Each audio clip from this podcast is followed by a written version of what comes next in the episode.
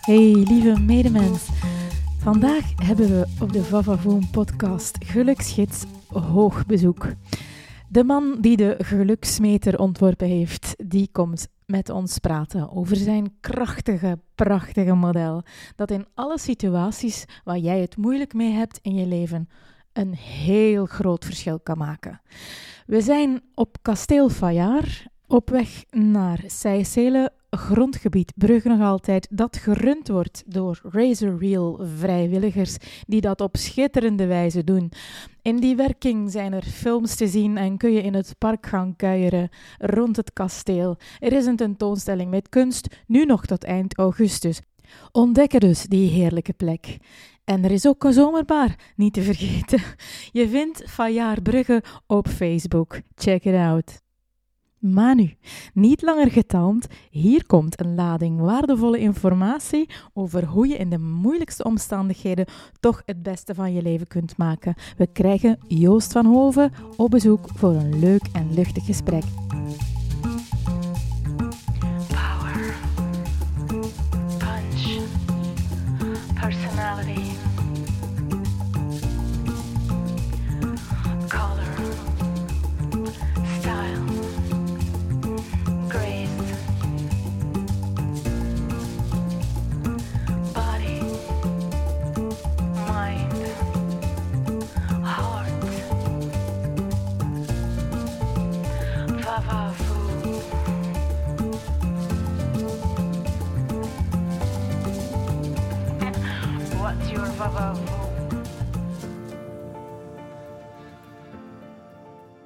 Hey lieve medemens, hallo en welkom op de Vavavoom podcast. Vandaag opgenomen in Brugge bij Kasteel Fayard op weg naar Seysselen.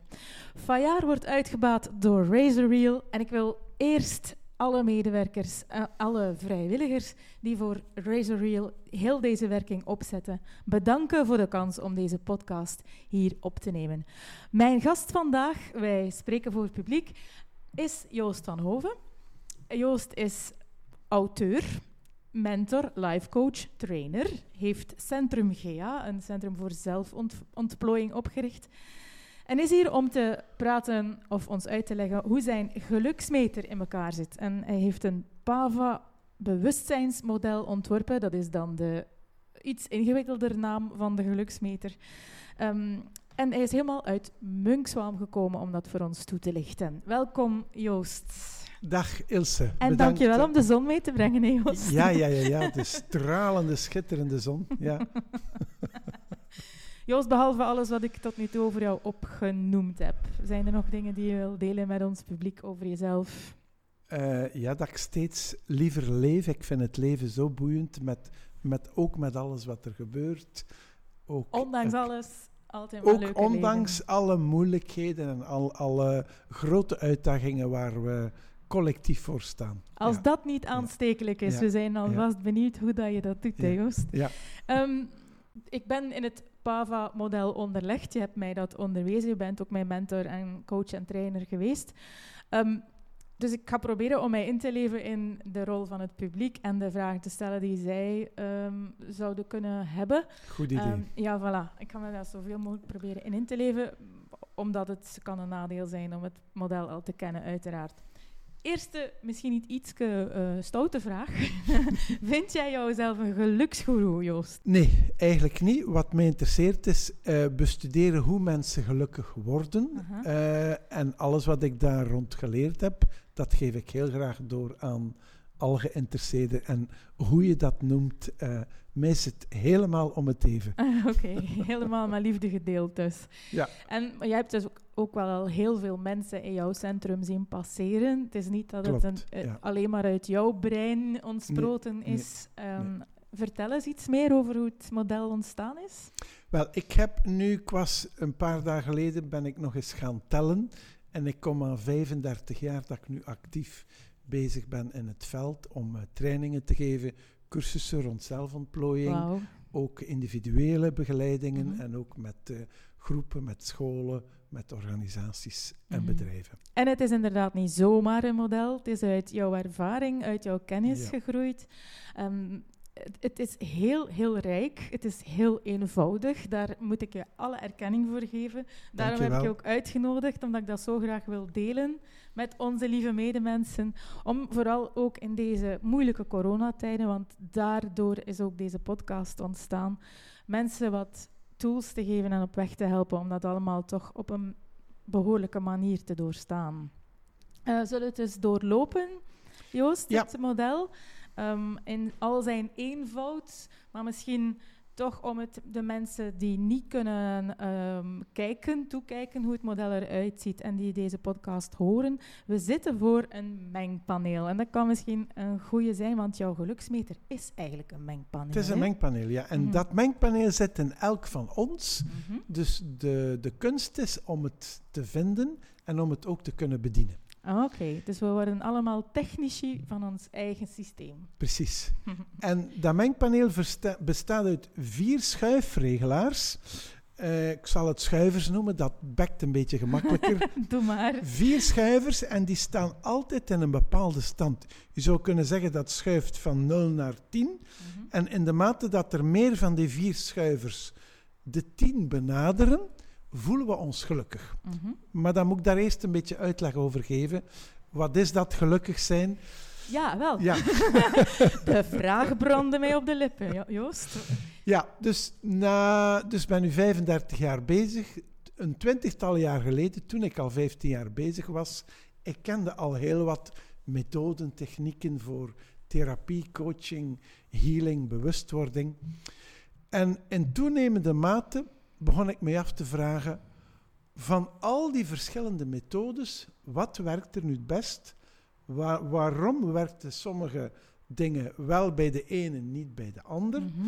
En zelfs los van de methodes, wat maakt dat iemand op een bepaald moment gelukkiger wordt en wat maakt dat iemand op een bepaald moment minder gelukkig wordt? Mhm, mhm. Heel interessant, want wat ik zelf vaak ondervind is als ik, als, als ik spreek over de geluksgids of over mensen gelukkiger maken, dat je dan wel iets krijgt, zo soms van, kan ik dat wel zelf beslissen wat dat mij gelukkig maakt en als ik op mijn paard kan gaan rijden, dan ben ik gelukkig. En ehm, wat hebben we nog allemaal?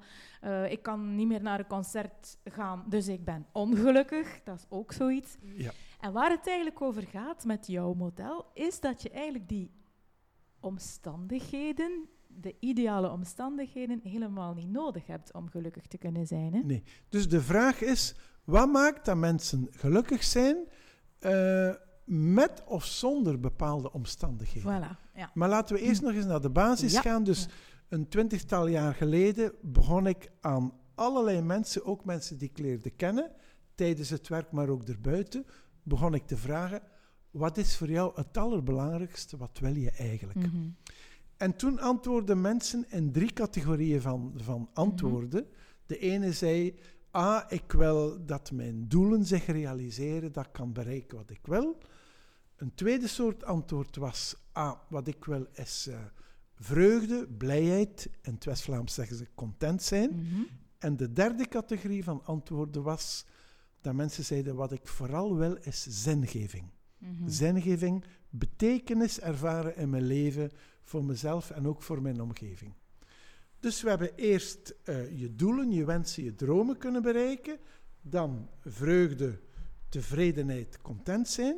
En het derde, eh zingeving ervaren. Mhm. En in de mate dat mensen ook dat tweede en dat derde konden voelen, merkte ik en zeiden ze zelf ook dat hun geluk duurzamer was. Duurzamer. Ja. Interessant. Het woord van het moment ook. Ja, ja, inderdaad, een beetje een modewoord. En dan ben ik op zoek gegaan van, van kijk, wat bepaalt nu eigenlijk? Wat maakt dat je je doelen kan bereiken, dat je echt content bent en dat je zingeving ervaart? Oké. En dan hebben we die hele rijke tool die jij ons komt voorstellen daarvoor, die eigenlijk in vier assen, in vier schuivers zit. Beginnende met de eerste. Wel, ik wil eerst nog even, want herinner je eh, Ilse, toen jij zoveel jaar geleden in de coachingopleiding zat, Ja? ik denk dat ik toen aan een dertigtal parameters zat die ons geluk bepalen. Bepalen, ja. Zoals eh, jezelf waarderen, anderen waarderen, dankbaar zijn, je dankbaarheid uiten Mhm. en, en, en zo nog, nog velen. Ja. Maar ik wou eigenlijk kijken naar wat er altijd in het spel zat. Mhm. In het spel zit. Wat er altijd in elke situatie en voor iedereen zijn geluk bepaalt. De grootste gemene deler. De grootste gemene deel. Ja. En van, van die 30 parameters die ik toen had, ben ik eigenlijk gaan kijken van waar komt het op neer? Mhm. En zo zijn we eigenlijk gekomen tot die Vier fundamentele levenshoudingen. Inderdaad, u noemt het vier assen, Mhm. die aangeduid worden door onze schuivertjes op ons mengpaneel. En dus de bedoeling is dat die schuivers alle vier zo hoog mogelijk staan. Dan zijn wij in een toestand van helder bewustzijn, wat dan inderdaad ervoor zorgt dat wij die doelen, die vervulling als vanzelf kunnen ervaren. Zeg Precies. dat goed? Ja. Ja, helemaal. En eh, een van de belangrijke dingen die mensen leren, mensen die leren werken en spelen met de geluksmeter, is doorhebben wanneer ze laag zitten voor elk van die vier eh, parameters. Ja, oké. Dus het gaat eigenlijk over je meer bewust worden van wat er in jou omgaat en zo eigenlijk voor jezelf met die technieken wat te spelen. Ja. Oké. Dus laten we het even doorlopen. Ja, we beginnen bij de we beginnen bij de, de P, dus staat- het, het... Ja, zeg maar, zeg maar Ilse. Het heet het PAVA-model naast de geluksmeter. Ja. En dan hebben we de P voor de eerste as, de A voor de tweede, de V voor de derde en nog eens een A voor de vierde as. Precies. Laat ons bij inderdaad de eerste, want het is ook de basisas, Ja, beginnen. en hè. die volgorde is niet toevallig. Dus de P, de eerste as, staat voor perceptie. Dat is de basis waar al de rest op steunt. Mhm. Wanneer je in een bepaalde situatie hoog scoort voor perceptie, dan ben je in staat om in die situatie al jouw interpretaties over die situatie te scheiden van wat je effectief, objectief waarneemt. Mhm, mhm. Kunnen we dat iets simpeler verwoorden? Ehm, naar hoog op de, op de perceptieas betekent dat je waarneming helder is. Precies, je, je neemt zuiver waar wat er is en je kan dat loskoppelen van al jouw ideeën. Ja, En je laat het niet meer overschaduwen door allerlei bedenkingen Precies. of eh, Ja. overtuigingen. Het is wat het is. En in ons voorgesprekje had ik het eh, over die, die man die mij een goed jaar geleden contacteerde, die zelf toen nog maar twee jaar gestart was met een restaurant. Mhm. Ehm, en ik heb bij een eerste gesprek die, die persoon geholpen om eens al zijn, zijn interpretaties van al die strenge maatregelen. Om Dat was in de coronacontext dat Ja, hij eigenlijk ja, net met was- zijn zaak begon. Ja, precies. En dat Precies. was even heel moeilijk. Dat was heel moeilijk, dus ik, heb, ik heb hem geholpen om dat ook te, over, te verwoorden. Van Mhm. kijk, nu is het zo dat er, je mag alleen maar een restaurant runnen als je buiten zit. En toen was het met vele meters tussen de tafels. en je mocht denk ik op een bepaald moment maar met twee aan een tafel zitten. Mhm, Dus mhm, die man had daar de ruimte niet voor. mhm. Eh, en had daar ook helemaal niet op gerekend. Dus voor hem was dat een opgelegde en ongevraagde verandering, wat het heel moeilijk maakte Ja, om daar eigenlijk nog ja. enig geluksgevoel bij te kunnen ervaren. Want alles wordt je bij manier van spreken afgepakt, dus dat is best wel pittig. Dus dat was voor hem een, een hele uitdaging om, om de situatie zoals ze is, om bij wijze van spreken, al zijn oordelen en interpretaties daar eens van af te halen. Mhm, mhm. Lijkt me niet simpel, Joost. Nee. Mhm. En, en een tweede belangrijk ding van perceptie is om je ook te kunnen inleven in anderen. Dus- En in andere, in de- deze situatie, is, zijn dat dan de onpopulaire maatregelnemers? Ja, de maatregelnemers, de mensen die toen overspoeld waren in de ziekenhuizen, de verplegers, de artsen. Alle betrokken partijen, met andere Ja, woorden. precies, de Ja. mensen die zelf Ja. doodziek waren. Mhm. eh, om zich in al, al die partijen te kunnen inleven. Ja, ja, juist. Oké. En dan, van daaruit... Eh, dus van daaruit, eh, eens hij daarin toe in staat was, Mhm. heb ik hem naar de tweede pijler gebracht, die van de acceptatie. Oké. wil dat dan zeggen dat hij moest maar accepteren dat dit zich voordeed en, en, en dat maar goed vinden? Want dat klinkt allemaal Ja, wel laten we eerst eens kijken op ons schuivertje van de acceptatie. Mhm. Bovenaan staat volledige acceptatie. Onderaan staat weerstand en innerlijk verzet. Oké. Wanneer we ons verzetten tegen iets, dan gaan we on- onze energie letterlijk dichtknijpen. Mensen voelen dat in een buik of in een Mhm. borststreek Mhm. of in een keel. Voelen of voelen niet, hè?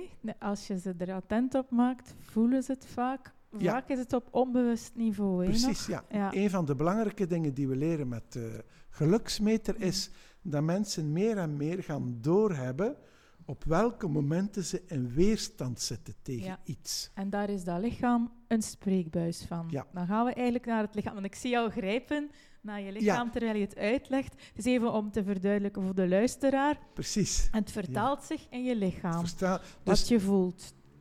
eigenlijk is de geluksmeter is ons lijf. Mhm. Ja, Mhm. dat is ons lichaam. Mhm. En ik gebruik het beeld van de vier schuivertjes, Ja. omdat dat allemaal correspondeert met een gevoel, een fysieke gewaarwording in ons lijf. Ja. Dus ons lijf is de geluksmeter en de elektriek, Ja, om het eens zo te Ja. zeggen waarmee het werkt, Ja. dat is de ademhaling. Mhm. Als we niet ademen, als we niet bewust ademen, kunnen we ook niet voelen, en dan ga ik even terug naar perceptie, waar onze oordelen zitten. Mhm. Ook Mhm. bij acceptatie, als we niet ademen, kunnen we niet voelen waar we weerstand tegen hebben. En zo krijg ik soms mensen die al een heel leven lang tegen van alles weerstand hebben, Mhm. maar dat niet doorhebben. Ja. En van als ze doorhebben, van als ze zeggen, oei, oei, ja, die, die, die ene schoonbroer daar, die ik niet kan verdragen, als ik aan hem denk, dan voel ik nu hier dat dat ergens in mijn- buik samenkrampt. Mhm. En dan zeg ik, joepie, Daar moeten we zijn. nu is er hoop. Want het is, maar, het is maar als je doorhebt dat er weerstand is, dat je die kan loslaten Ja. en dat je naar meer acceptatie kunt gaan. Even terzijde, het is ook best gevaarlijk om die, die kramp vast te houden. Want ik, de, mensen komen tot ziekte op de lange Ja. Ja, Als ja, ze ja, daar niet mee en- aan de slag gaan. Ja. En ik zie dikwijls, en uiteraard in het boekje dat je daar bij jou hebt, Ja. eh, We spreken er straks nog wel uitgebreider en over. dat straks, als ik goed begrepen heb, dat een van de luisteraars zal krijgen. Ja, Een van de luisteraars die... één grote geluksvogel. Ja, voilà. Ik ben even mijn draad kwijt, ik zal je helpen. Over die acceptatie. Over die Ja, dus dat mensen dat doorhebben, die soms een heel... Dat voorbeeld met die schoonbroer, van dat mensen zeggen, oh ja, als ik aan hem denk, of ik zie hem, of ik hoor zijn stem, dan voel ik al die weerstand in Mhm. mijn lijf. Dus Mhm. door de weerstand te voelen, kan je die eigenlijk beginnen ja, loslaten. en dat stond in het boekje, zei je? Ja, Eh. dus ik, ik heb voor elk van de vier pijlers een paar oefeningen uitgewerkt om dat stap voor stap te leren. Aan de hand van dit soort simpele voorbeelden. Ja, ja oké, inderdaad. super. Ja. We waren bij acceptatie. Dus dat, wil dat dan ook zeggen dat je moet goedkeuren wat er gebeurt? Nee, dus. Je Nee. moet niet, om tot acceptatie te komen, goed vinden wat er zich aandient. Je moet alleen maar kunnen zien dat het zich aandient en ermee omgaan in de zin van het is wat het is. alles wat er zich aandient in ons leven, de, de grootste moeilijkheden, de meest onverwachte obstakels, kunnen we ofwel in weerstand gaan, ofwel kunnen we het accepteren. En Mhm. ik, ik zie het nu buiten regenen op deze, ja? dacht ik, schitterende dag. en ik was gisteren een klein, een klein toerken aan het doen Mhm. bij mij thuis. Eh, ik had twee uur op de computer gezeten en ik dacht, ik ga een wandelingetje maken. Eh, en ik ben op 200 meter van thuis in de terugwandeling en het begint te regenen. En ik zag zo drie mensen rond mij hun gezicht helemaal verrimpelen en helemaal gebogen lopen.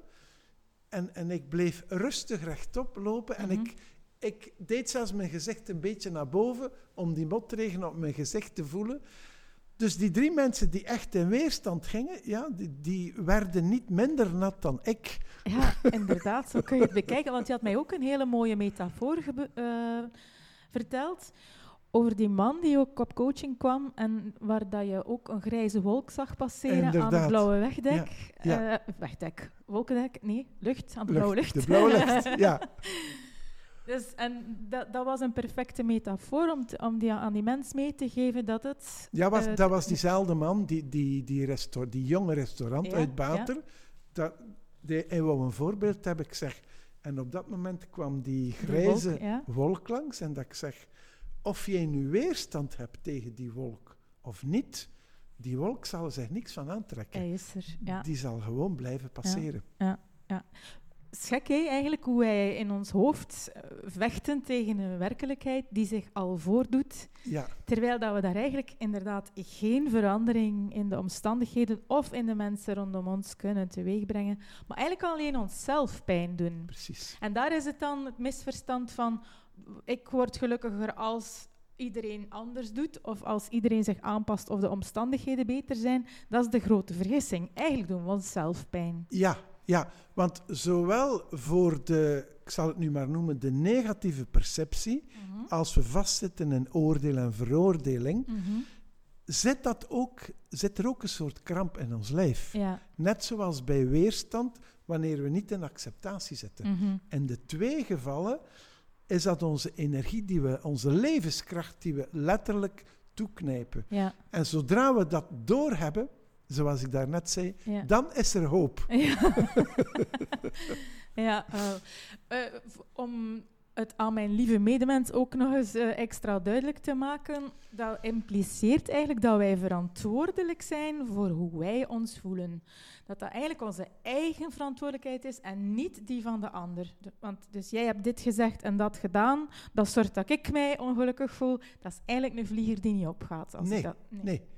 Nu, ik, ik, begrijp, ik, ik begrijp natuurlijk die man, die, die had een, een jonge zaak, Absoluut. heel veel geïnvesteerd, Mhm. dat dat helemaal ver van leuk was. Maar ik wou hem de tools meegeven Mhm. om de situatie zoals die is, om daarmee om te gaan, Ja. waardoor hij, zoals we straks zullen zien, meer inspiratie kreeg om, om die dingen te doen die wel werkten. Ja, want het is eigenlijk zoals Seneca zei, er zijn twee manieren van lijden. Er is het lijden door de werkelijkheid die zich voordoet. We krijgen allemaal uitdagingen Ja. in het leven. Maar je- er kan een extra laag lijden bovenop gelegd worden door de manier waarop je daar dan mee omgaat. Precies. Ja. En ik merk zeker door de Pava geluksmeter, ook in mijn eigen leven, dat ik Mhm. merk dat die, die extra laag, dat die eigenlijk steeds dikker wordt, Ja. waarmee ik bedoel, het, het laagje dat overblijft van de omstandigheden wordt steeds dunner. Mhm, mhm. Ja, gek eigenlijk, hè? Ja, Ja, dus we Ja. hebben heel veel zelf in de hand. Dat is eigenlijk de, de mooie hoop, boodschap die wij hier komen brengen. hè. Ja, ja. Dus we hebben dan alles helder qua perceptie, of zo helder mogelijk. We hebben achtergelaten wat onze overtuigingen, gedachten en emoties zijn. Die hebben we wel, maar we hebben de gehechtheid eraan losgelaten. Oké, dus Dat het is is niet alleen mijn visie of, of hoe ik het zie, maar en hoe ik denk dat het Ja. moet zijn. Onze er zijn interpretaties. zoveel. Ja, mogelijkheden. Ja, oké. precies. Ja. ja. En dan hebben we daar een acceptatie van. Het is wat het is. De werkelijkheid, die kan ik beter niet bevechten, want daar doe ik alleen maar mezelf pijn mee. En het is een actieve acceptatie dat we alles verwelkomen Mhm. wat er is. Oké. En dan komen we bij die derde. En in de mate dat die e- twee eerste schuivertjes hoger staan, lukt het ons ook beter om de derde schuiver, die van visie, om die ook hoger te zetten. Mhm. Wanneer in een bepa- bepaalde situatie de visieas hoog is, dan zijn we in staat om in die situatie om heel juist te weten wat we willen. Mhm. En ten tweede zijn we ook in staat om onze focus daarop te houden, Mhm. op onze doelen voor die situatie. Want die focus is wel belangrijk, hè? Ja, dat is Om je niet te laten... essentieel, want ik, werk, ik merk, eh, zeg maar de laatste 15 jaar is heel wat werk gedaan rond mensen leren omgaan met doelen stellen. Mhm, Ik hoorde mhm. laatst dat iemand Mhm. eh, zijn kleuter dat nu ook al leert op de kleuterklas, werken met doelen. Ja. En als dat op de juiste manier gebeurt, vind ik dat fantastisch. Ja. Maar de kunst is om je focus te houden op je doel.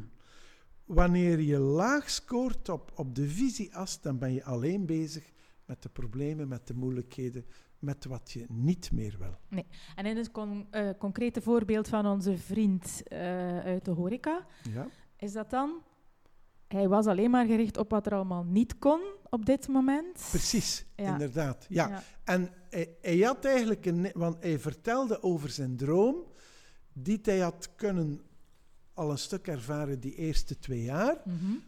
Zijn droom is om mensen te verrassen met eten, om mensen blij te maken, om lachende gezichten te zien aan tafel, Mhm, mhm. mensen die terugkomen. En hij had die droom helemaal losgelaten. En Mhm. ik heb hem geholpen om, bij wijze van spreken, dat onderste schof weer open, Open te trekken ja. en die droom weer actief te maken. Mooi, mooi. Ja. En wat gebeurt er dan En- als die weer actief wordt? Ja, en dus wanneer de drie eerste assen helder zijn, Mhm, wanneer we zuiver kunnen waarnemen, perceptie, mhm. wanneer we volledig accepteren wat er is en we weten waar we naartoe willen, visie, dan komt de vierde as, de actie. Bijna altijd, in de mate dat die eerste drie helder zijn, doen we, nemen we die stappen die ons dichter bij ons doel brengen. Mhm. Ook bij die man, zodra, zodra dat helder was, eh, kreeg hij spontaan telefoons van mensen, van een collega van hem die zei: Goh, we gaan toch een keer iets doen. Hè? Mhm. En zo hebben ze eigenlijk een, eh, vorige zomer al een pop-up zaak eh, uit de grond gestampt. Mhm. Ze hebben dat eigenlijk blijven doen, ook heel de winter door. Waardoor die man weer zijn droom waarmaakt. Niet alleen zelf gelukkig is, maar ook heel veel anderen gelukkig maakt. Ja, super. Mag je daar ook uit begrijpen dat die weerstand zo'n impact heeft op wat je uitstraalt naar de buitenwereld toe, dat je daar eigenlijk ook de weerstand om mooie dingen te ontvangen mee tegenhoudt dan? Zeker. En in de praktijk zie ik, zeker nu de laatste jaren en het laatste jaar, sedert het boekje De Geluksmeter uit Mhm, is, mhm. dat die acceptatieas, ik merk dat die acceptatieas eh, cruciaal is bij praktisch iedereen. Ja, Dat dat ook de meest verwa- verwaarloosde as is. ja oké. Dus ik zie dat bij heel veel mensen, zodra ze zich bewust worden van een, we- een innerlijke weerstand tegen wat zich aandient, en ze krijgen meer, zoals ze zo mooi zeggen in onze Vlaamse taal, ze hebben meer vrede met wat er is, Mhm. dat dan dingen vanzelf weer beginnen Als, stromen. beginnen, ja, als vanzelf beginnen te bewegen. Exact. Ja, oké. Ehm, die, ac- die actieas. Er is daar nog iets tussen dus de juiste actie en het, en het totaal in passiviteit verkeren.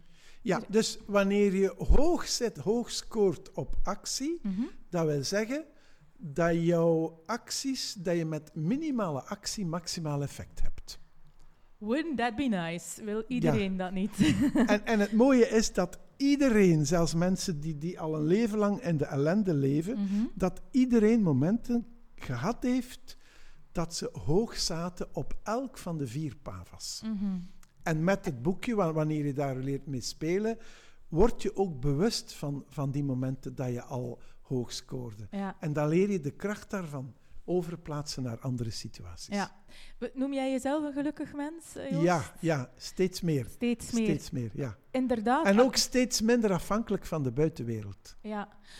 Maar niet helemaal onafhankelijk van de buitenwereld, vermoed ik. Nee, ik bedoel, mijn geluk Mhm. is steeds minder afhankelijk van Ja. wat er wel of niet is in ja, de buitenwereld. ja, ja. Ja. Het is een heel ehm, sterk model. Het is krachtig. Hoe meer je ermee aan de slag gaat, hoe leuker het wordt en hoe beter je het onder de knie krijgt. Hè?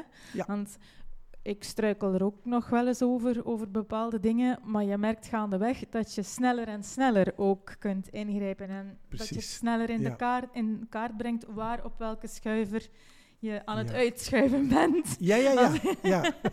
om het zo te zeggen. Dat is mooi gezegd. Je hebt eh, heel het model samengevat in een heel leesbaar boekje voor, eh, ik noem dat dan Jan met de pet en Miet met het korte rokje. Ehm, de geluksmeter monitor en vergroot zelf je geluk. Ik mag daarvan vandaag een exemplaar weggeven. Heel Dankjewel, ja. Joost. Eh, dus de eerste persoon die mij een mailtje stuurt op ilse.vavavoom.be, die kan een gratis exemplaar krijgen, mits het juiste antwoord op de vraag waar de afkorting PAVA voor staat. Dus de afkorting van het model PAVA voor innerlijk geluk. Dat is het tweede boek, of eigenlijk was dat het eerste boek hè, dat jij geschreven hebt, PAVA als eh, spiegel van eh De bewustzijn. spiegel van helder bewustzijn, is dat was het meer eerste. bedoeld voor ja. de professional, voor Ja. de therapeut of coach of Leiding- ook leidinggevenden ook, ja, ook mee de onderwijsmensen ook. Ja, de uitgebreidere, heel gestoffeerde versie. En die geluksmeter is dan de ehm, korte samenvatting waar je echt wel moeite hebt moet voor, moeten voor doen. ja, in mijn geval. iets gebalder. Ik ben erachter gekomen dat eh, lange boeken schrijven gemakkelijker ging dan, dan, dan korte, dunne boekjes. Oké, maar dat is dus een heel leesbaar Ja. boekje met heel ehm, praktische oefeningen waar mensen mee kunnen aan de slag gaan. En er, zit ook, er is ook een app. Er is ook een app, Ja. inderdaad. En de lezers kunnen nu al, wanneer ze naar de site www.geluksmeter.be, Ja. kan je al de app downloaden gratis. En het boekje is eigenlijk de handleiding bij de app. Oké, super. Ehm, mm, waar kunnen mensen jou nog vinden? Ook via die site, als ze meer... ehm, Via geluksmeter.be Ja, vinden de ze al, alle mogelijke... De simpelste weg. ja. Oké. Ehm, mij vind je via www.vavavoen.be en uiteraard ook bij elke le- aflevering van deze podcast. Het was heel fijn dat jullie erbij waren. Dankjewel Joost om te komen om het model toe te lichten. Ik hoop dat we er goed genoeg in gegaan zijn en dat we het Helemaal. gecoverd hebben helemaal. zoals je dat Ja, graag wilde. Ja, precies. Ehm, heel veel succes met, eh, voor de mensen die ermee aan de slag willen. Ik eh, hoor, zie jullie gauw. Eh, tot snel, tot vavavoom. What's your? Ik hoop dat je van dit interview hebt genoten en dat je er heel veel informatie uit gehaald hebt. Heel veel succes als je ermee aan de slag gaat en heel tot binnenkort. Ik vind het zalig dat je erbij was. Je draagt bij tot een vrolijker maatschappij om door aan jezelf te werken en aan je eigen geluk. Dikke zoen, tot de volgende aflevering van de Vavavoom podcast Geluksgids. Bye bye, love you. What's your vavavoom?